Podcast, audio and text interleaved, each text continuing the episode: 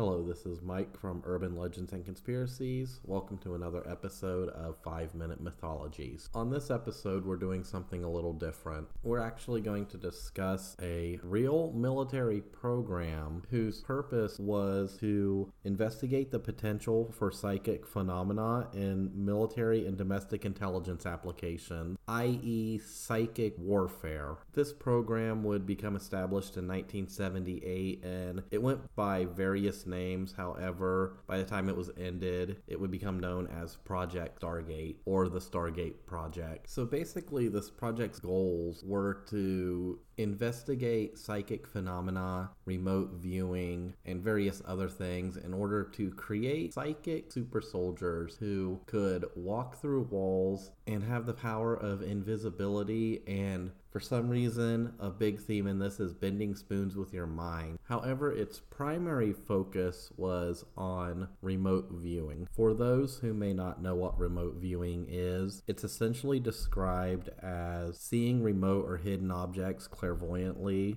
with the inner eye or alleged out of body travel. However, in this context, it was mostly used as a way to spy on the Soviet Union. Basically, think of it as like what a spy satellite does today. Yeah, remote viewing was kind of like the human equivalent of that. So, this really gets its start in the early 70s as a response to the suspicion that the Soviets were also looking into this same kind of psychic warfare. Typical thinking of the time, we have to remember this is the Cold War. It's basically an international pissing contest to see which nation is the best. So this really starts in the early 70s when the CIA gives funding for a series of programs which would investigate this phenomena of remote viewing. It kind of starts at Stanford and then it's eventually picked up by the US Department of Defense. These programs get their real first taste of success in 1976 with the locating of a lost Soviet spy plane by a lady named Rosemary Smith, who was a young administrative assistant in one of these programs. Now, whether or not she was able to accurately discern this from remote, remote viewing or an out of body experience or whatever, it's kind of unknown. This was kind of a secret program, and you know, psychic phenomena is hard to verify. You can't really run a, a control test to see what your results would be compared to the control. So, for all intents and purposes, they consider this a win or a success. So in 1978, kind of when everything comes together, the project is part of military intelligence, U.S. Army intelligence, and it's being run out of Fort Meade in Maryland, specifically in buildings 2560 and 2561, which were like these leaky old wooden barrack that nobody was really using for anything else. And at the peak of the project, it had roughly about 21 military and civilian personnel, all being led by United States Army Major General Albert Stubblebine, who was the commanding general of the U.S. Army Intelligence and Security Command from 1981 to 1984. Now, not to diminish a two star general's illustrious career, I mean, this guy was awarded the Legion of Merit and a Bronze Star in Vietnam. He did have some pretty out there, wacky kind of ideas when it came to this whole psychic warfare thing. For one, he was convinced that he could create a super soldier who could turn invisible and walk through through walls. He even attempted to walk through walls himself, of course, always humorously ending in failure. He also required that his battalion commanders learn how to bend spoons with their mind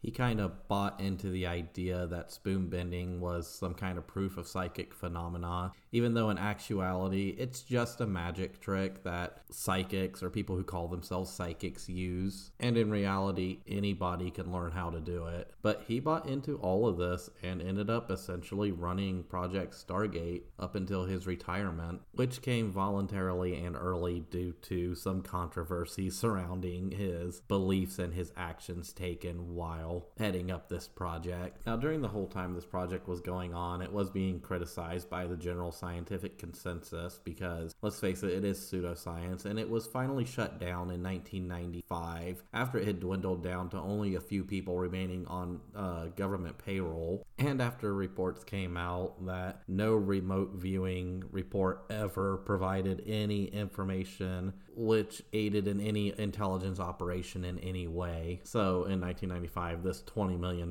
project was scrapped. So that's essentially the gist of it. Over a maybe 20 year time frame, the US government threw $20 million at a bunch of psychics who basically sat in a room, stared at a map, and played guessing games. However, it pretty much goes to show that you could pretty much sell any crazy idea to the government and somebody in it will give you funding. Now, I just kind of breezed over a lot of information in this little episode. If you want to read more, there's a ton of information on it on places like Wikipedia, or you can read the novel, which was written in 2004, which kind of parodied this program. That is called the Men Who Stare at Goat, or you could watch the 2009 movie based on the same thing. And let's all remember that for a brief moment in American history, a U.S. Army Major General who was head of Army intelligence tried to walk through a wall and bend spoons with his mind. Once again, this is 5 Minute Mythologies with Mike. Meet us here every Tuesday